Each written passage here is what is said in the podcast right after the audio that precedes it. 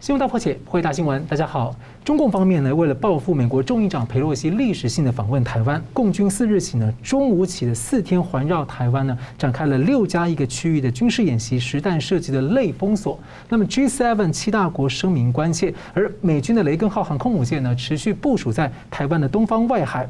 那么共军呢，四日发射了东风系列的弹道飞弹，打到了台湾周边，还有日本的专属海域，穿过了第一岛链。日本首相呢，也严正的抗议。美国白宫的国安会呢，谴责中共企图啊，行塑新常态来制造危机，来更动区域的平衡。不过呢，外媒最近也披露了，美国国务卿布林肯呢，七月九号就已经告诉了中共外长王毅。议长裴洛西就是要访问台湾，而这个呢是他个人的，跟美国政府呢是没有办法干预的。那美中的这次这一波的反应之间，是否存在某一些默契，变相的有一个预拟的剧本存在呢？而中共是在演习还是演戏？如果是假戏，会真做吗？我们介绍破解新闻来宾，台湾大学政治系名誉教授明居正老师。呃，主持人好，宋老师好，各位观众朋友大家好。政治大学国际关系研究中心研究员宋国成老师。主持人好，哎，明老师好，各位观众朋友大家好。请教两位，先请教明老师啊，怎么看说中共这一波的军事报复哦？您有哪些重要的看点？呃，大概第一个就是这件事情，中共自己人把它搞大了，因为原来大家都知道，在美国跟中国之间呢，当然有很多不愉快。早在九五九六飞弹风波之后，第二年就九七年呢。美国的众议长呢是来台湾访问过，当时中共的反应很低调，中共就是外交部发言人出来讲说，呃，这个访问是错误的，嗯，就没有没有任何其他事情，那也就是说他没有去唱高调，这一次呢把调门拉到那么高呢，当时我们就讲骑虎难下，你到后面如果不做出很大的动作的话，你后面收不了场，但是你一做大动作呢，他对象一定不是美国而是台湾，嗯，当时我们已经讲过这话了，好，所以。原来还希望说把这个，呃，裴洛西能够吓到不来台湾，那最后成功了，所以他现在是很难看的。如果他真的吓成功的话，当然裴洛西取消了，那他是得分的。可是如果不成功，你再计算这后果，也就是我们在国际政治上，我们处理任何事情或做任何动作，你得考虑它的正反两面，你得做，除非你想下限期，否则一般来一般而言呢，你会。走这个比较稳妥的路子啊，那除非你把空城计，所以宣传调门过高呢，你变成骑虎难下，你是自找难堪。那你就必须要有动作，那不然的话呢，内外的杀伤力都非常大。但是你要做动作呢，那分寸拿捏呢又不容易。当时我们就计算过，我们心想，你如果呢，你动作太大的话，你伤害到美中关系。现在美国正在考虑要不要这个调降关税，要不要取消一些类目？那你现在动作一做，你觉得美国那边气氛还合适做这个事情吗？原来你可以靠美国调降关税，然后做大内宣得分的，就现在这个人你们要得分了。好，这是第一个。第二就是两岸关系，如果你闹得僵了，你对台湾报复再凶一点。台湾真的是禁运一部分晶片，你看看会怎么样？这个东西我们都算过的啊，是这样。啊，这这如果太重的话，如果太轻的话，大陆老百姓是受不了的。但现在在网络上已经看到很多话了，很多人讲啊，我等了几几天几夜，就等这一刻，就没想到佩洛西真的降落了。那我睡都睡不着，我下去就怎么又就就气得不得了，然后买了一瓶啤酒，我干什么干什么。那么也就是老百姓的心情是不行，这个受不了的。民族主义呢是要找敌人的，嗯，从来没有没有敌人的民族主义的。所以你一旦把民族主义敌人竖起来之后，你必须让大家消这个气。这气不消的话，这民族主义会反扑的。所以他非常清楚，他必须做动作。也就是动作太轻的话，老百姓的气是出不了的。那这气要发到你头上。如果太轻的话，的第二危险就是你现在要看二十大。反习的这些力量在虎视眈眈看着你，哎，你不配当我们领导人。嗯，你把事情闹成这样的，结果你受不了场，你让我们中国难堪了。所以这是第一个大问题。第二个问题呢，这次对台湾军演呢，大家常常觉得是对台湾了，不是，就要想清楚。如果刚刚分析没错的话，他第一个目标是大内宣，不是对台湾。嗯，他必须对台湾做出一定动作，让他大内宣有材料可以讲。不是说要解决台湾问题，解决台湾问题是第二考量，其实可能是第三考量。老实讲，所以刚刚讲第一个呢，是要对大陆内部要发泄怒气，他自己要找个下台阶，免得老百姓的怒气对了他。对台湾呢发脾气，大家一看就就晓得了。大陆这些网民也讲，裴洛西在台湾的时候，你为什么不发飞弹？你为什么不进去军演？你等人家走了才是军演？那你吃柿子捏软的。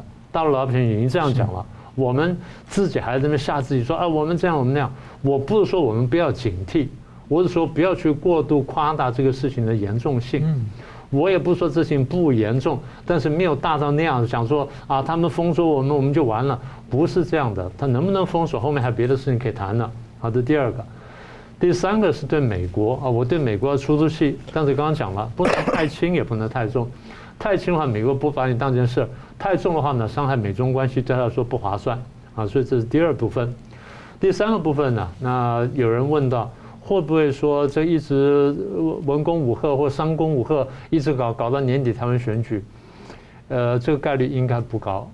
应该这样看，大概他们自己的考量不是台湾选举，他的考量是我的年底二十大要怎么开，嗯，那个才是主要的考量。他得把所有东西都摆在这个题目下面去想清楚了，再决定我做什么动作。所以我才说，如果你真的想得很透的话，这是你调门不要弄那么高，弄那么高到时候下不来的时候，你现在怎么办？现在就是这个情况。当然了，你说到年底就我们选举，他不做动作，那不会，他也可能会做动作，所以中间可能暂停一下，然后再来。九五九六飞弹风波也是这样的。九五年的时候，九九月份他已经说雨过天晴了，就年底我们接了消息说啊，第二年又要再搞，我们当时就很惊讶，我们说你不是说年这个雨过天晴了吗？那么也就是他到时候再看看怎么办。好，那现在你说是不是军演一天结束了？他讲的是实弹射击一天结束。就导弹的部分，实弹射击的部分。那如果说这个还不只是导弹呢，实弹包括导弹、火炮跟火箭等等嘛，嗯，然后甚至这一般的这些舰炮什么都算在内，那叫实弹嘛。所以它的用字如果准确的话，后面应该是没有什么炮声，没有什么枪炮声。我们看见的它可能是船只出来了，飞机飞出来什么等等。所以当时我们讲过几个动作。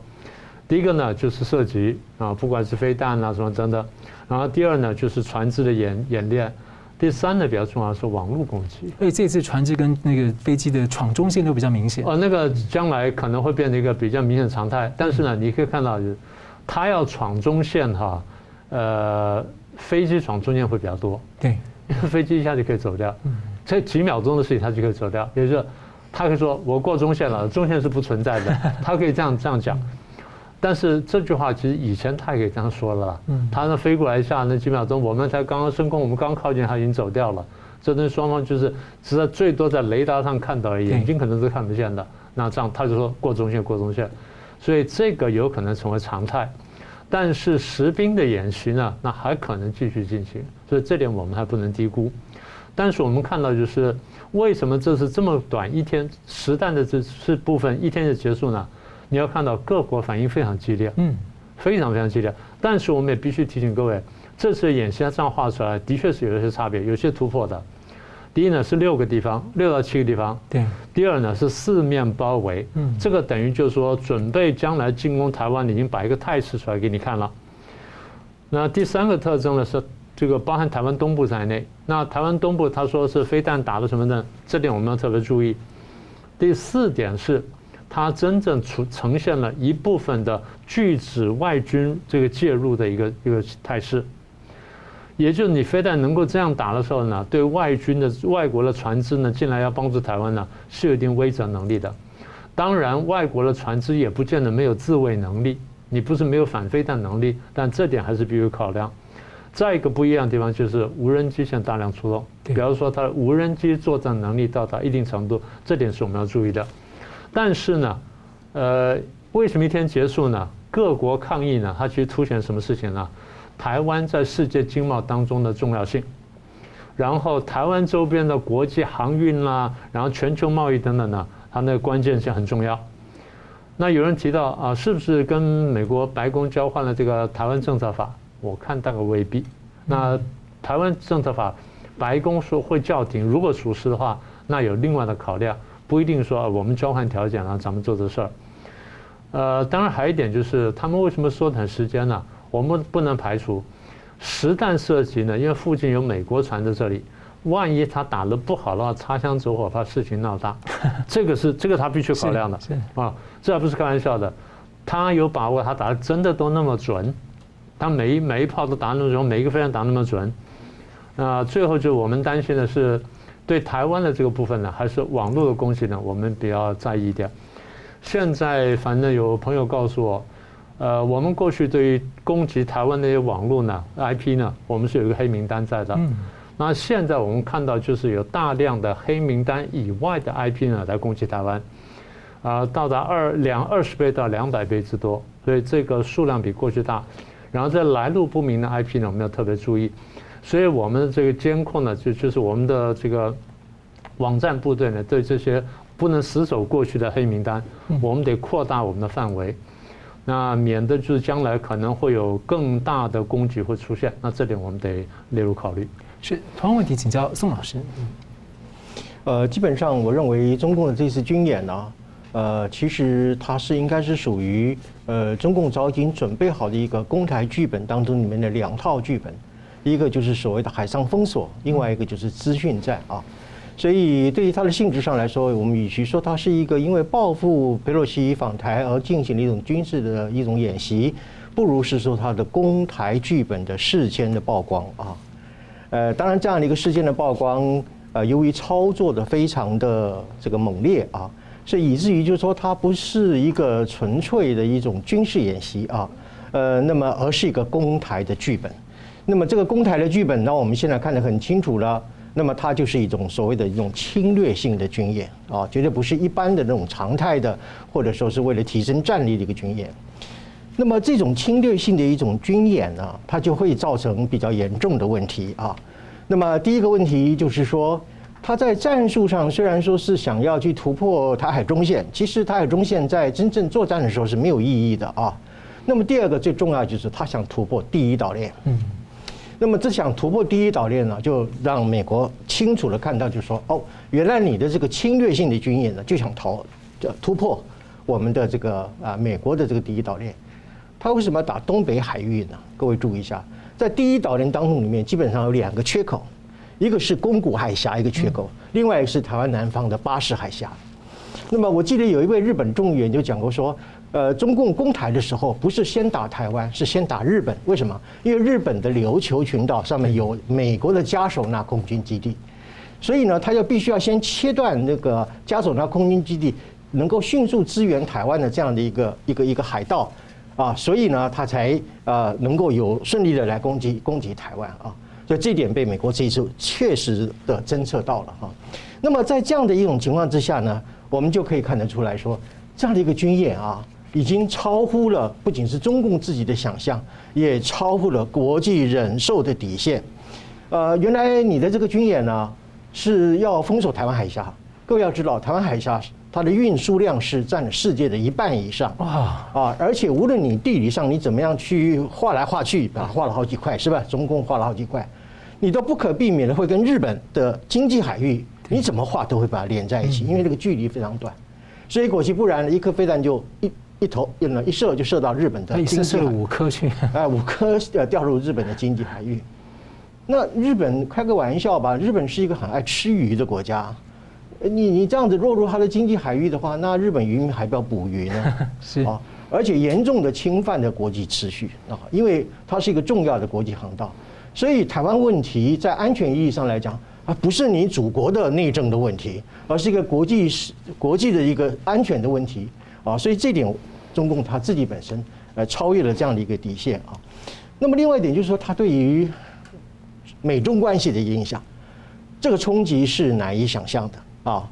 那么我可以先简短的说两点：第一个，如果你想冲出第一岛链，那么你的一中原则就是一个侵略原则，嗯，你的一中原则就是武统原则，你的一中原则就是试图用军事手段去解决国际争议的原则啊。而且你这个原，你这样的一个原则本身是就对整个世界为敌的一个原则，那么我们美国或者国际社会还要不要去买你这一套、吃你这一套呢？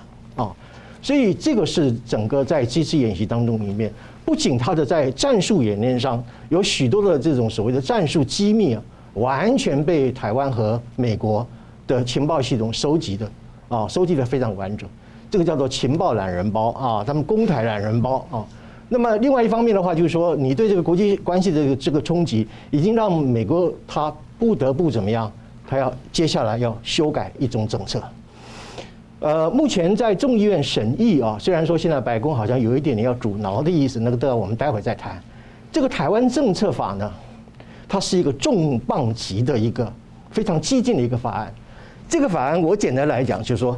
除了没有提到说要跟台湾建立外交关系以外，所有对台湾有利的因素，可以想得到的、可以听得到、可以写得出来的，全部都载入到台湾政治法里面。大补完啊！对，一个大补完。您说的非常好啊。所以就说你如果说今天这个演习啊，对中共来讲，你的这个阴谋、你的一中原则，原来就是武统嘛，就是侵略嘛，啊，就是用军事手段来解决所有你不高兴的事情。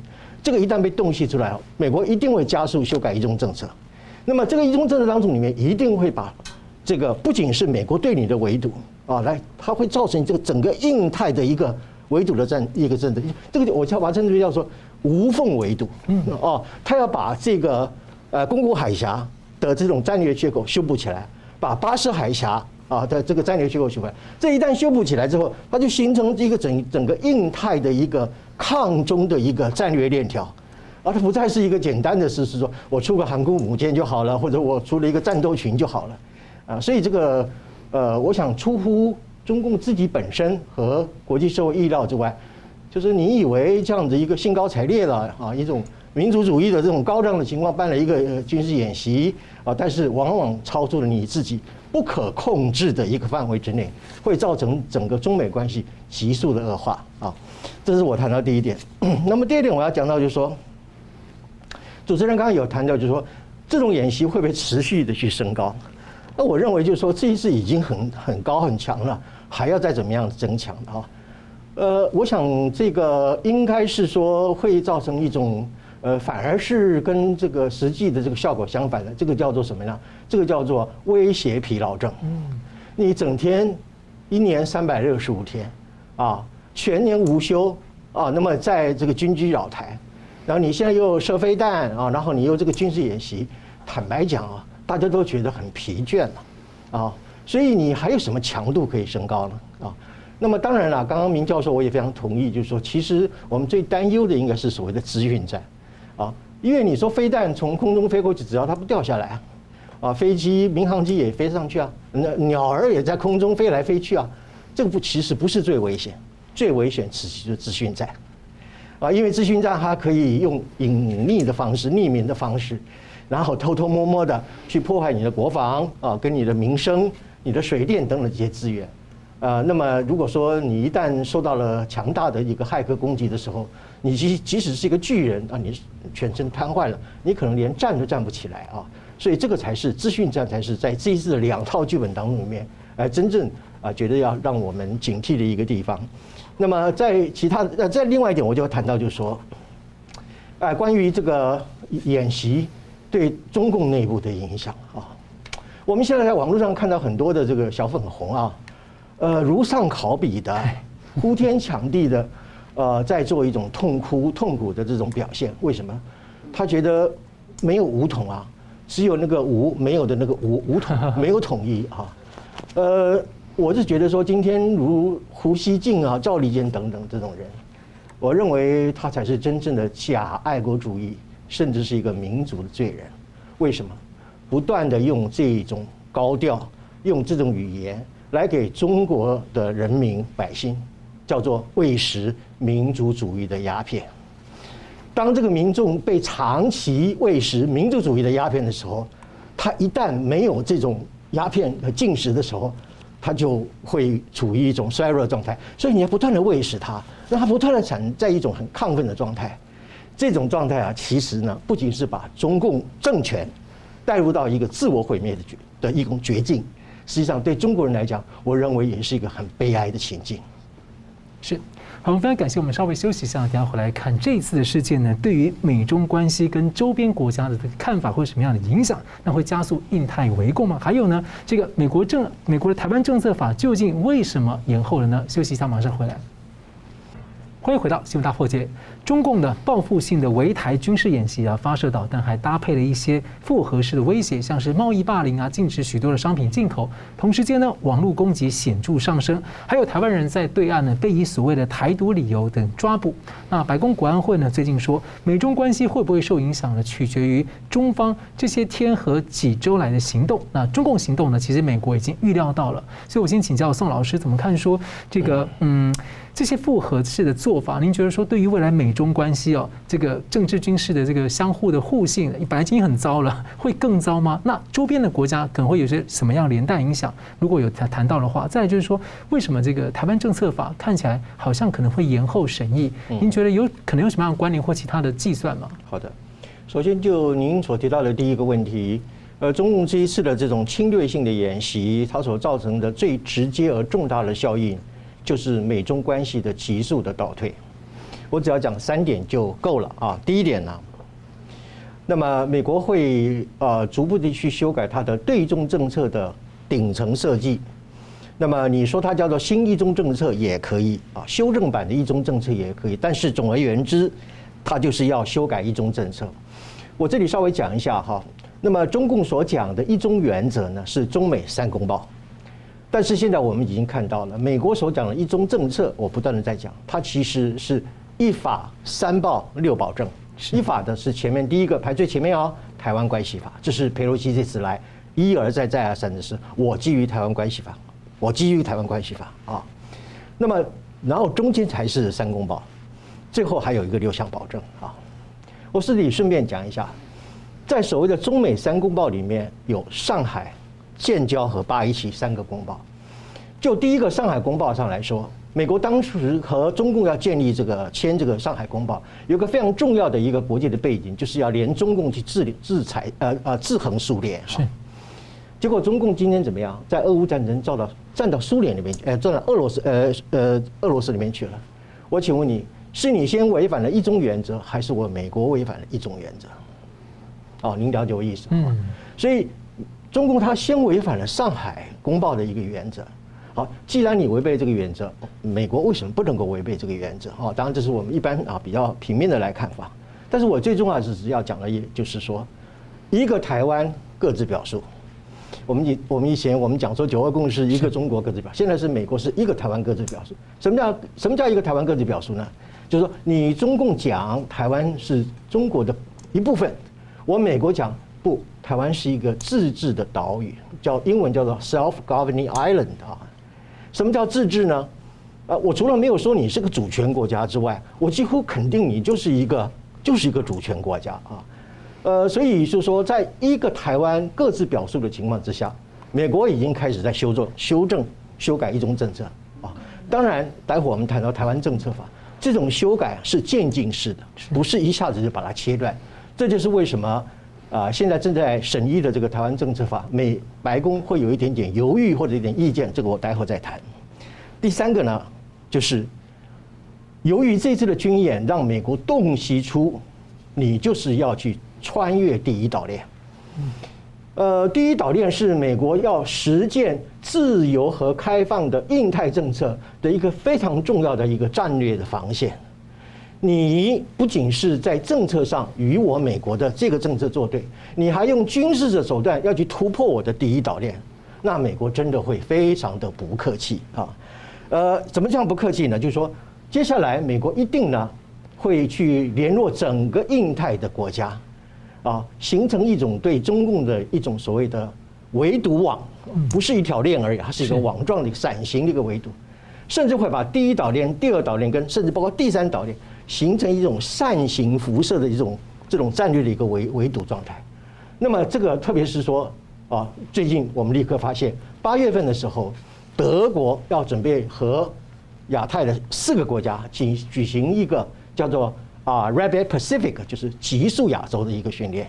美国也已经正式说，他要在印太地区成立一个叫超领域的特遣部队。是这个是针对什么呢？针对就是说，只要中共的各种军军备，你一启动，啊，你枪一转，你飞弹的那个飞弹井一打开，我就立刻摧毁你所有的资讯，啊，这个是超领域的一个特种部队非常重要的一个地方。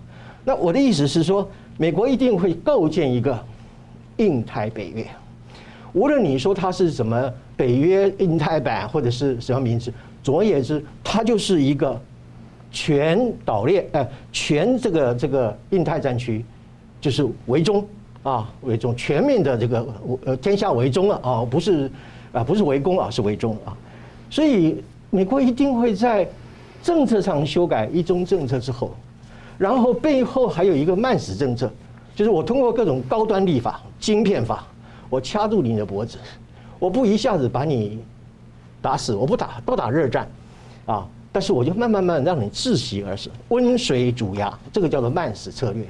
那么另外一个就是我所讲的，它会呃改变整个印太的一个抗中围中的这样的一个战略的一个幅度和它的广度，所以从岛链的形态变成是个扇形辐射的形态，这个我就所谓的美国会对中国所做的一种叫做无缝围堵。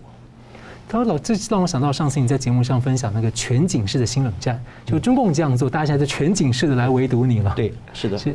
好了，那我们就呃，同样的问题也请教明老师，你怎么看这题目呢？呃，这个问题其实你刚刚这样讲啊，它分成几块哈。第一块就是这个美中关系，嗯，第二块就是这个台湾政策法，第三块就是周边国家跟相关国家呢，他们的可能反应。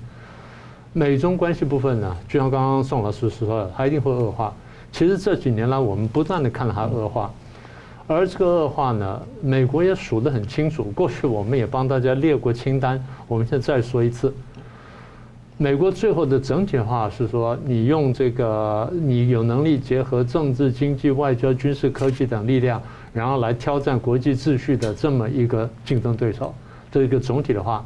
但具体来说，美国数的是武汉肺炎，你隐瞒肺隐瞒疫情，然后呢又抢买物资，然后就以一谋八，所以武汉肺炎这一个。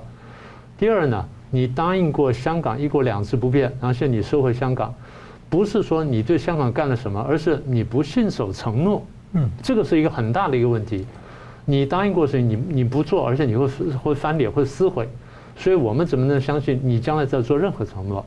这个在欧美社会里面是非常非常在意的一件事情。中共原来知道这个事情，他要把这些文件呢送到联合国去存参，作为国际条约的一部分，而现在撕毁了。所以欧美看就是你不断的在挑战国际秩序，然后你说话不算话，啊，这第二件事情。第三件事情就我们数过多次，南海化交为岛，然后在军事化，在内海化，啊，这南海。再来是海警法，它这地方跟日本冲突比较多。再来是对美国的大外宣，美国现在慢慢认识到了。川普说，对于中共对美国的大外宣的认识比较清楚。拜登呢，力道有点减弱，但大家还是认识到这件事情的。然后你对美国的渗透，你对美国的分化，你偷窃科技，然后网络暗战。所以网络暗战呢，不只是说呃我偷点东西，而是我根本就是网络在攻击你，也不只是放假消息或放假情报或者认知作战，不止这样的。网络作战是我真的在攻击你某些地方。嗯。我用网络炸弹，用网络的技巧技术，我在进攻。我测试看你这边的强跟弱等等，我也在测试我进攻的能力，我也在检视你的防守的能力。当然，现在让大家这个比较在意的就是两件事情，一件事情就是俄乌战争当中中共的态度，你的态度不够坚决，你模棱两可，然后你趁机跑去买石油，然后你又卖晶片给他，这东西呢，大家看在眼里的。现在大家不愿意讲，是因为不想马上翻脸，因为同时跟两个打比较辛苦，不是打不动，但打得比较辛苦。能够分开打就分开打，不要把中俄搞在一起打。所以现在切割但，我不断的警告说，你不要再帮忙，但是你在帮忙，我是看在眼里的。再一个就是你这几年来对台湾的动作，我们一步步看在眼里面。嗯，好了，那现在美国的结论就是。你就是在破坏国际秩序，你就在挑战国际法，然后你就在挑战普世价值，然后你还想对我们干什么？这我们怎么受得了？所以佩洛西这次访问台湾呢，更加落实了美国前面的所有这些想法。本来我都想说留点点空间给你，看你会不会变好。然后大家对于这个坏人呢，一般老师总是容忍多一点点。总是怕说他这个发发作起来了，然后就干什么了？所以我是不是忍一下，忍一下就过去了？最后发现说不行，因为好像姑息养奸，它越来越大，所以现在更加坐实了，呃，这个看法。坐实了什么意思呢？那我就下定战略决心了。嗯，既然我都做，一件一件件都让我看得这么清楚，那我就必须下定战略决心。老师，过去其实很长一段时间，您都一直觉得美国没有下定战略决心。我觉得没有，美国您觉得时间到了？差不多了。现在我们等下谈的台湾政策法的时候呢，这个这个地方等下请宋老师多谈一点。台湾政策法的时候呢，那可能就比较明确。所以一旦下定战略决心，嘴巴上不一定讲，但是我们可以看到，往后这几年，美国对中国的对抗会上升，封杀会增加，脱钩会增加，禁运的部分会增加。各位看到晶片上升到十四十四纳米了嘛？是对不对？它是一个很明显的一个一个案例。好，第二部分台湾政策法，因为当等下这个宋老师谈呢，我我简单讲几句。如果刚才的观察是对的话，那美国的结论是中共这几年呢不断的在咄咄逼人，战略姿态在上在上升，不只是挑战我们美国的国际地位，而是破坏这个国际秩序。大家现在担心是国际秩序被破坏，不只是被美国美国被挑战的问题。所以如果这样的话呢，那台湾的重要性就大幅提升。所以台湾政策法呢，就应该会好好来讨论。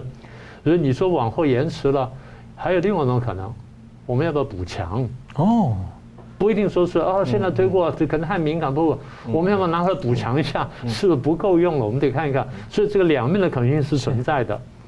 大家现在越来越看见这个大陆跟台湾的对比，也就是大陆糟糕在什么地方，台湾重要在哪里？你不管台湾现在这个内部做的怎么样，但是从国际来看，大家觉得，尤其美国觉得，我现在在对抗中共的时候，台湾这张牌是绝对不能少的。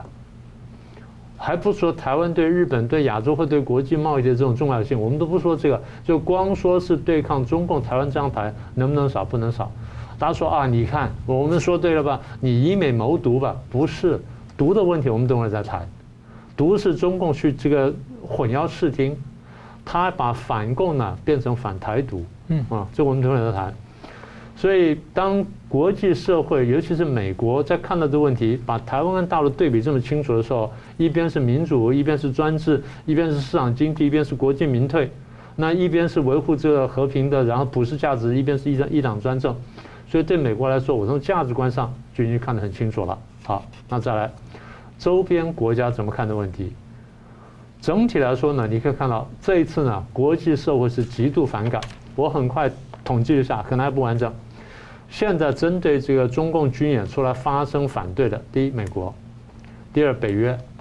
北约是秘书长出来讲，欧盟出来讲，然后七国集团出来讲，日本出来讲话，英国讲话，德国讲话，法国讲话，然后澳洲讲话，加拿大讲话，大家觉得不奇怪了。东南亚国一些外外长会议也讲话，嗯，这够严重了吧？嗯，也就是国际社会从东到西，从欧从欧美到亚洲，大家都批评这件事情。所以刚才你问为什么这个炮火实弹射击一天结束，这个可能是一个重要考量，因为反应太激烈了。可能我后面准备了三十个飞弹想打，现在发现不能打了，因为打会真的是引爆中怒。好，那再来会影响到什么？亚洲地区呢，大家除了说加强这个联络、什么加强准备之外，各国自己呢会加快建军。各国这样，因为现在看起来好像战争的危险很具体了，他对台湾已经走到这一步了。然后再来，要当各国都开始加强军备的时候，他会有一个不宣而战的一个军备竞赛。就我们不是要军备竞赛，但实际上呢，在在这个军备都在扩张。然后这军备呢。基本上啊，请教听清楚啊，基本上是针对中共侵略的军备竞赛，也就是以中共为假想敌的军备竞赛，它变成这么个态势。再来一个比较重要的，就是安全网络的强化。像刚才这个宋老师说的，我们现在看见，我很具体讲哈，不是天下为中，是天下为共。嗯，为的是中共，为的不是中国，大家得把事情分清楚。更具体的有两个，一个是澳英美同盟，是会不会扩大？然后会不会增加？然后会不会军事化？再来，美日澳印会不会这个实体化？会不会军事化？会不会扩大？再来，就你说的这个供应链重组的问题。所以这些就是一步步呢，我们可以推得出来的。简单说呢，中共这件事情呢，搬砖头砸脚，适得其反。好了，感谢我们休息一下，等下回来谈呢。佩洛西访台，它对于整个区域的意义是什么？另外呢，这一连串包括到了报复性的共军军演呢，这对美台关系还有未来台湾的角色会有什么样的影响？休息一下，马上回来。欢迎回到《新大破解》。美国众议长佩洛西呢，在台湾的历史性访问呢，发表了演说。他说：“美国谨记四十三年前的誓言，啊，台湾关系法绝对不会背弃对台湾的承诺，要永远保持台湾的自由和安全。”他离开之后呢，还推文称呼台湾总统说呢。中共呢，不能阻挡世界来到这个台湾，所以请教我们先请教两位，先请教明老师哦，您怎么看出佩洛西此行的意义啊？再来是说，您觉得呃美台关系后面可能会怎么走？那在这样的情况之下，特别像共军军演等等的，台湾的角色可能在未来的这个局势发展当中被摆到什么样的位置？台湾角色大幅提升了，这我们刚才讲过，这是毫无疑问的了。所以将来可能各方面呢，各位可以看到，大家很期望说这一次呢，呃，这样来访之后。会不会有新的美台之间的合作模式？哈，不一定会有新的东西，但是会不断的强化，在各个领域开始强化，那当然会有的。但你说崭新的模式，大概不太可能。这不多天花板被打上去了。呃，天花板上去那那是可能，但是这个我还必须这样讲，还是有局限的，因为它必须还是面对一个强大的中共政权。如果没有这个话，那是另当别论了。还是第一个。第二呢，我们可以看到这次美国出动了很大量的这军队，一艘重航母，两艘轻航母。我经常提醒大家，美国那艘叫做两栖攻击战舰，它的战力可能比一般传统航母要强的非常多。所以大概中共现在几条航母呢，应该都不是一条轻航母的对手。不要小看这一条船。而美国这次摆了三条船呢，它态度很明朗了。那这点呢，也得反驳一下，就是在台湾的社群当中，或在一些节目当中流传的一些话语，说台湾若有事情了，美国不会来帮助台湾。不是这样的。我一直跟大家讲，美国的战略绝对不是台海爆发战争之后我才挣扎，我要还是不要来救台湾，绝对不是这样想的。美国这种国家想的是，我如何使得战争不在台海地区爆发，他在想贺主战争之爆发。不是战争爆发之后我来怎么处理，这是完全不同的逻辑。所以大家讲啊，这个美国不会来了，然后美国来，你为什么不白纸黑字写下来了？你为什么不叫中国白纸黑字写还不打台湾呢？你为什么不叫土匪写写写保证说，我绝对不会去偷人家抢人家，不会烧杀掳掠？你叫警察说他来烧杀掳掠的时候，我一定来帮忙呢？这不是很奇怪的逻辑吗？大家想清楚，谁是好人，谁是坏人？所以美国不会出兵论呐，那根本我从头到尾我说那是假命题。美国这次出兵了，表面上是说是裴洛是保护佩洛西，大家觉得真的是保护佩洛西吗？不需要用到三条航空母舰保护佩洛西吧？是不是这样？他想做的事情是遏制中共保卫台湾，很清楚了。所以美国军队是出在先，而不是出在后。美国为什么这样做呢？他避免两线作战，他不是没有两线作战能力，但是没有必要你不去做两线作战。那边呢？俄乌战争打到如火如荼，我正在倾全国之力来帮他这边打，所以这边我不希望爆发战争，免得麻烦。但是你真的要打，打不打得动？打得动。我在当年打德国的时候打得已经很辛苦了，现在你日本偷袭我珍珠珍珠港，我没办法，我也得打。那最后怎么办？我打了两三年，我打赢了嘛。所以没有必要做这件事情的时候，你不会去做，这叫战略思考。我很奇怪，就是台湾很多退将呢，他的思考呢都是战术思考。这是非常奇怪的事情。我这两天看到一个退将说啊，中共现在只要一封锁台湾就完了。是我们晓得台湾天然气只有几天什么，我们全世界都知道。你觉得第一，中共有能力封锁吗？第二，你觉得美国会让他封锁吗？第三，你觉得国际社会会让大家封让中共封锁台湾吗？你把这些问题一层层想出来，你就晓得。台两岸关系不是生活在两岸当中，两岸关系永远生活在国际政治的这个大网当中的。是，你把大网摆进来，才看得见国际局的全貌。啊，再说一遍，我们不是单独面对中共，如果那样的话，早就被吃掉了。六十年前就发生，七十年就发生了，我们凭什么活到现在？国际局势使然嘛。好，那么现在美国避免两线作战，同时避免第三次世界大战。这才是关键，不是说等大战爆发我如何应付，而是使得大战不爆发，这就汲取了过去大战的教训嘛。啊，这是第二点。第三点，中共这样不断逼迫，我们就顺着刚才这个宋老师思路，其实是使得美国的战略越来越清晰。你说美国战战略一定完全清晰，他也不敢这样做，因为完全清晰的话，他怕给了台湾一张牌，你是随时随地跟我闹台独，那我真的要打仗了。所以他也必须战略模糊，同时呢，战略模糊有两个好处，一个就是使得台湾不帮惹麻烦，一个是使得中共要保持猜忌。到最后你介入还是不介入，就让我要不要出兵打台湾，我会考虑很久，让对方犹豫，这是在兵法当中很重要的观念。嗯，啊，好，那再来，如果中共这样的进逼，美国的战略逐步逐步清晰，你说最后真的会完全清楚吗？不会的，只要这情势缓和之后，美国会再退回来，因为它保持一个两面，它保持一个双重吓阻的态势，这对美国来说很重要。裴洛西说：“谨记四十三年前誓言，然后绝不背弃承诺。”对，所以我们来看这个，我把他现在讲的这个东西呢，很重要那段，把专门挑出来给大家看。我一直跟大家讲，台湾关系法的第二条呢，来，有 A 款跟 B 款，请给我看 B 款。B 款有好几好几点，我们看第三点，我念出来给各位听。美国的政策如下，表明美国决定和中共建立外交关系之举。是基于台湾的前途将以和平方式决定这一期望，翻成白话就是，美国跟中共建交是有前提的，这前提就是台湾前途以和平方式解决。嗯，反过来说，如果台湾方式不以和平方式解决，美国可以不跟中共建交或跟中共断交。是，这是准确的翻译。那什么叫做非和平方式呢？包括是有经济抵制跟禁运手段。所以我猜美国下一步可能不一定这么快推台湾政策法。如果推的话，中间会加一条，对台湾全面的大规模的网络进攻也应该包括在内。嗯，好，那刚刚讲说，这美国跟中国建交是有前提的，前提是台湾问题和平解决。如果说中共要武统台湾的话，美国可以跟中国断交。如果中共威胁武统台湾，或者中共开始用武力攻击台湾，还不到武统的地步，美国是可以威胁跟中共断交的。动态对等，对，也就是我不断画不断画这个线，那这点是我一个朋友提醒我的，说我特别要感谢他一下。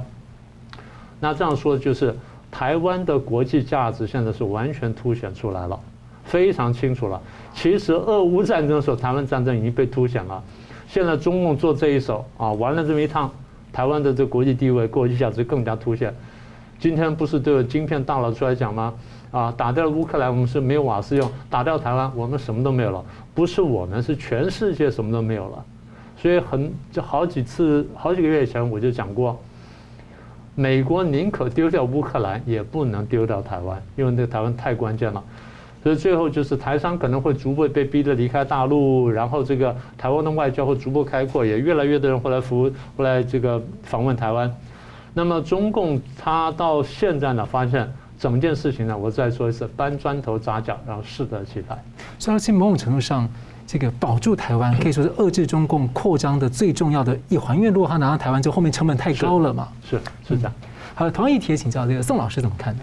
呃，好的。首先，我想回应明老师刚刚所讲的，就是呃，我们有些人认为说，呃，那么台湾有事的时候，美国不会出兵啊。首先，我要强调啊，就是说从战略的一种印象互动当中啊。我永远不让你知道我会做什么，其实是最清晰的战略原则。啊，如果你我什么都摊开了，那个就没有什么清晰，也没什么模糊，哦，就全部都被你看了啊。所以我永远不让你知道说我心里面想什么，我下一步要做什么。我，但是我永远让你知道我会怎么样去对付你的可能性，这才是真正就所谓的战略清晰。所以我觉得我们现在要有这样的一个一个一个观念啊。美国有没有出兵呢？这一次中共的这个军演。P 八有没有出来侦测呢，他还飞入这个他的那个那个那个实弹射击区里面啊。美国的航空母舰在哪里啊？他没有在横须贺呀，他没有在新加坡，他就在台湾的东南岸啊。呃，那你能不能说美国不出兵呢？啊，所以这一点就是，而且现呃马上要进行的十二国的美国跟十二个国家参加了美印联合军演。对啊，为什么美印呢？它就在巴士海峡的区域进行，所以我刚刚讲。它要美国要补足这个第一岛链的两个缺口啊。那么我们在谈佩洛西访台啊，佩洛西访台虽然是只有短短一段时间，但是我我之所以说它是一个智慧型的出访，或者是一种历史性的一种转折的原因，就在于就是说，第一，他认为这个是正式的官方接触，他一点都没有闪躲。你说清晰还是模糊？他说我是以代表这个整个那个众议院和美国联邦政府接受蔡英文总统给我的勋章，啊，那么第二个，他一再的强调就是说，台湾是一个坚韧之道，坚韧什么呢？民主的坚韧，自治的坚韧。是台湾人决定自己未来前途的坚韧，不是说我我实力不换肩的这个坚韧 啊，也不是说我今天我能够说狠话哦，然后能吹牛的这种坚韧，是我们在整个退出联合国以后，忍受了多少年的国际孤儿啊，我们是如此的低声下气的去扮演国际社会的边缘角色。今天佩洛西来了，我说第一个效应破窗效应，为什么？因为长期以来中共他就。建筑了一个啊，他建构了一个毛玻璃窗，让世界看不到台湾，台湾也呃看看不到世界。结果结果这个佩洛西呢破窗而入，他才不管你什么一中不一中，我就直接宣布说，我这是 official visit，我是一个官方的接触。那么另外一个就是说领航效应，为什么有领航效应呢？就是说接下来你看有多好的国家，包括英国的下议院，他就说马上要组团过来，所以。裴洛西的这种会有一种国际带风向的一种领航作用，他会把很多的国际有台的国家，在未来日子当中里面啊，络绎不绝的把台湾当作是一个民主的景点。我们不要说是朝圣，至少他来台湾看一看，愿意跟我们交朋友啊，这是第一个。那么关于台湾政策法，我要在这边强调就是说，台湾政策法是有史以来美国的对中和对台政策当中最重磅性的一个法案。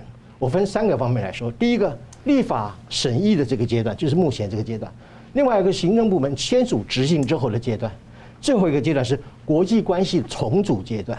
好，就审议阶段上来说，这个法案基本上把《台湾关系法》六项保证、《台湾旅行法》所有的法一揽子的放在《台湾政策法》的这个篮子里面。所以，就我刚刚所讲，它是一种重磅型，就是因为就是大补完。所有能够想到做到的有台的因素，几乎全部放在台湾政策法，啊，所以它的几个章节当中，里面有机会我再慢慢来诉说，就是有史以来没有这么一个重磅级的法律啊。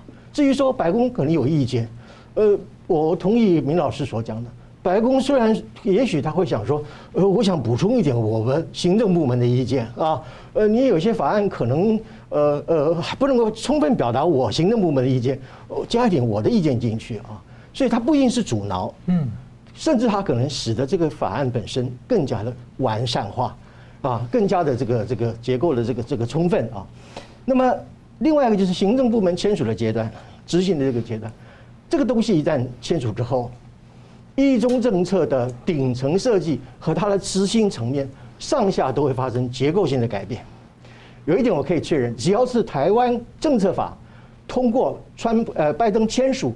进入执行阶段，就会形成一个美国对台湾和中国的平行承认。我们不要说双重承认这个老词语，平行承认。啊，你说你的一套，我说我的一套。啊，我表面上跟你讲说我们政策没有变，我还是一中政策，但是我就是跟台湾，不仅是政治、经济、文化各方面，从台湾政策方向来讲，是一种全面的结盟啊。最后我谈到国际关系的重组的部分啊，如果这个法案通过执行之后，美国和其他的他的盟友一定会要去解决两件事情，就是解决这一次中共的侵略性经营里面所表现出来的武统台湾的问题。为什么要武统？麦克阿瑟将军曾经说过，台湾是一艘不沉的航空母舰。这艘不沉的航空母舰一旦落入中共这样的一个集权统治国家的话，中共可以把所有的飞弹放在台湾岛，然后越过你的关关岛，我直接攻击你美国的本土。我想。美国不会忍受这样的一种情况的发生啊。第二个要解决问题是国际关系的重组的第二个要解决问题就是乌克兰要打败俄罗斯。乌克兰如果不能打败俄罗斯，也就是说俄罗斯如果不被战败的话，整个欧洲没有明天。不要讲说什么天然气、石油等等的，整个欧洲的版图会让俄罗斯不断的向欧盟的地方扩张啊。所以我要讲就是说，我们要看整个台湾政策法，不是说只是看它的条文和它的内容。要从他审议阶段当中里面有什么因素在在里面运作啊？有什么样意见本身被表达出来，而有些什么意见可能没有被表现啊？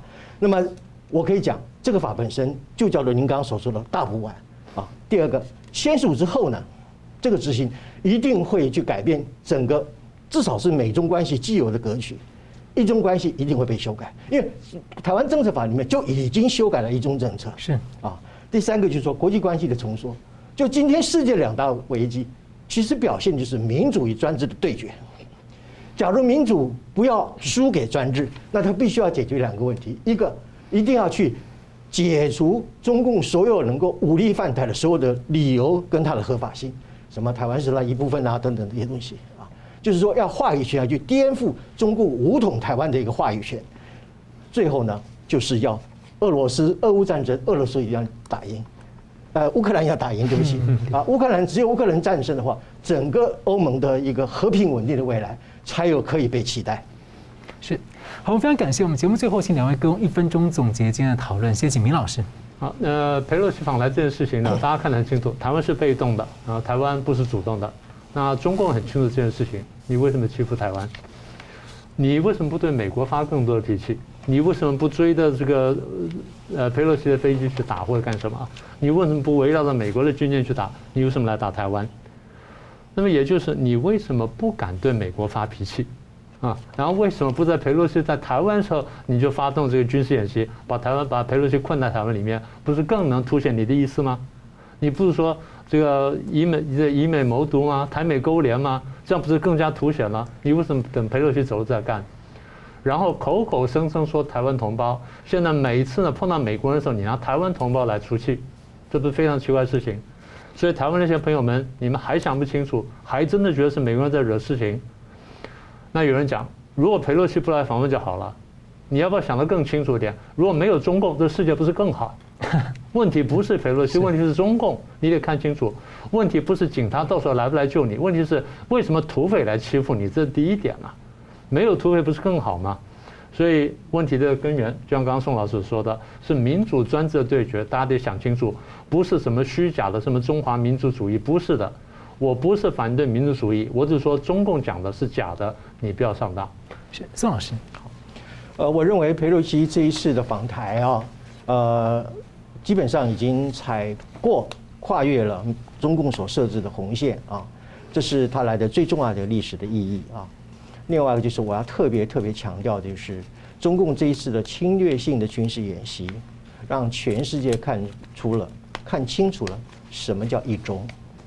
原来你中共口口声声所讲的一中，就是武统，你的一中就是用武力、强权、暴力来解决与你不合不合的这种所谓的国际冲突啊。第三，一中就是对。国际秩序的迫害，呃，所以我觉得今天台湾的问题本身绝对不是所谓的内政问题和统一的问题，台湾的问题是一个世界和平的问题。嗯，谁要是拥护世界和平，就会支持台湾。所以我觉得这一次中共的侵略性的军演非常的不值得，得不偿失，因为你让全世界看到了你的真正的本来的面目。就是你是就是一个以侵略为职业的一个啊政权。我最后简短来讲，我非常赞同以前前美国亚太助理国务卿史达呃史达伟史达伟所说了，他说中国是一个有野大国的野心，但是没有大国的风度和高度，所以在这样的情况之下，他只能做一个中等的二线国家。我用我愿意用这句话来警告中共当局。是。好，非常感谢两位来宾今天很精辟的分析，感谢观众朋友的参与。新闻大破解，我们每周三五再见。如果您喜欢我们的节目呢，请留言、按赞、订阅、分享，并开启小铃铛。那么，感谢各位呢长期对我们的支持。新闻大破解团队呢将持续为您制作更优质的节目。